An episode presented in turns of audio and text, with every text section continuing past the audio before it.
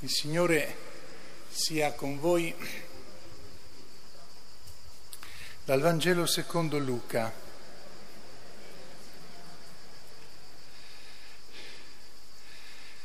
In quel tempo, mentre erano in cammino, Gesù entrò in un villaggio e una donna di nome Marta lo ospitò.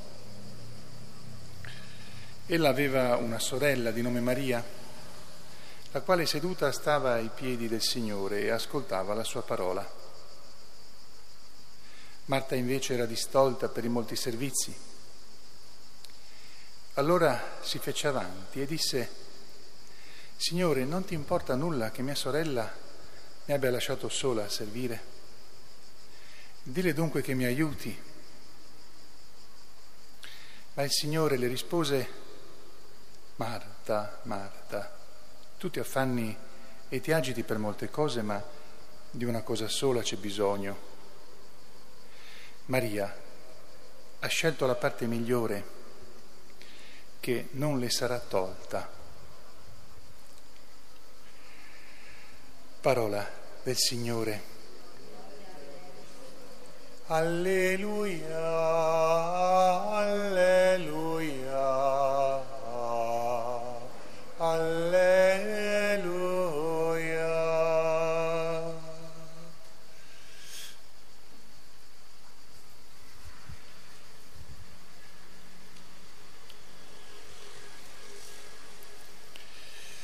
Sia lodato Gesù Cristo. La prima cosa e la più importante che devo dire è, non è una riflessione ma una richiesta, un impegno che prendo prima con me stesso e poi lo raccomando a voi.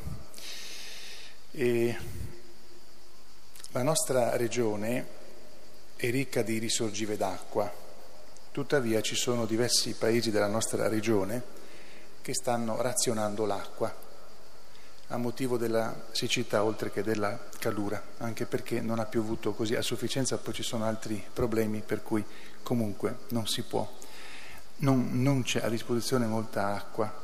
Chiedo a tutti voi, e naturalmente a me per primo che riprenderò a fare preghiere contro la siccità, di avere a cuore ogni, ogni giorno della settimana una particolare preghiera contro la siccità. Ce sono situazioni davvero gravissime. Se in una regione ricca come la nostra di sorgive d'acqua manca l'acqua, immaginatevi nelle altre regioni, nelle altre parti d'Europa e del mondo dove non ci sono molte sorgenti d'acqua.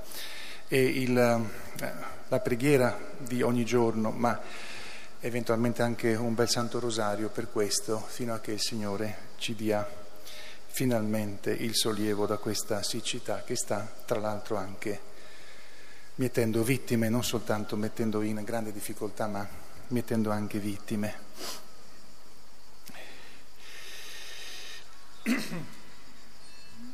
Due annotazioni come riflessione. La, la prima la raccogliamo dalla seconda lettura, l'abbiamo già detto Ce lo siamo già detti tante volte, in tanti modi, in tante occasioni, prendendo spunto dalla parola di Dio, cioè il senso delle nostre sofferenze.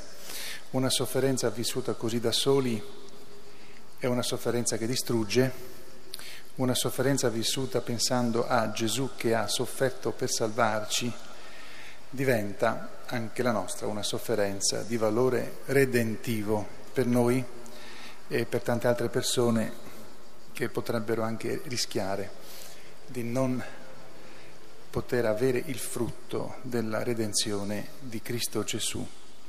La seconda nota, Marta e Maria, spesso anche per una, perché è molto più facile per poi anche poter fare esortazioni, si oppongono Marta a Maria, mettendo Marta un po' in secondo piano. Di per sé non è questo il modo corretto di leggere questo brano di Vangelo, anche perché ci sono altri passi dei eh, Vangeli in cui si parla di Marta, Maria e Lazzaro e lì si vede quanta confidenza, quanta fede, quanta amicizia profonda ci fosse tra Marta e Gesù. Raccogliamo da questo Vangelo questo spunto.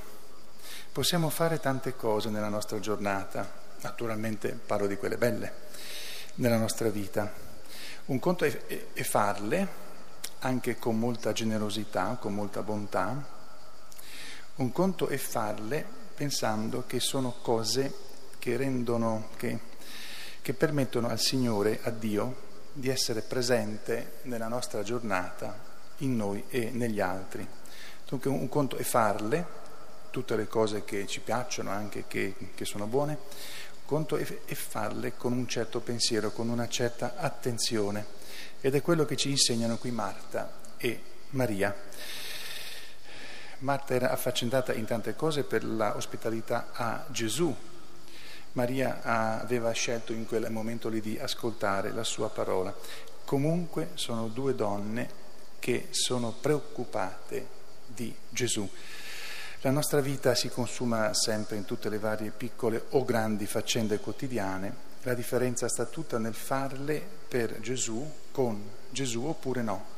Se le facciamo per Lui, con Lui, acquistano un senso eterno, ci, ci fanno anche pregustare la vita eterna, farle semplicemente così perché ci piacciono, finiscono un po' in se stesse e rimangono sterili. Allora, raccogliamo da Marta e Maria eh, l'invito a fare tutto quello che abbiamo tra le mani, tutto quello che è, è buono, giusto, a farlo però sapendo che ha un valore profondo, senza misura, in Gesù. A Maria Santissima che oggi ricordiamo e veneriamo come Madonna del Carmelo, e siamo quindi in festa con la comunità dei nostri padri carmelitani qui a Trieste, eh, a Maria Santissima chiediamo che proprio lei che ha vissuto in modo perfetto insieme il fatto di Marta e di Maria, ogni cosa che Maria faceva era sempre imbevuta, intrisa della presenza di Dio, sia quando ascoltava naturalmente, sia quando invece trattava le cose di casa, sia quando si preoccupava degli altri.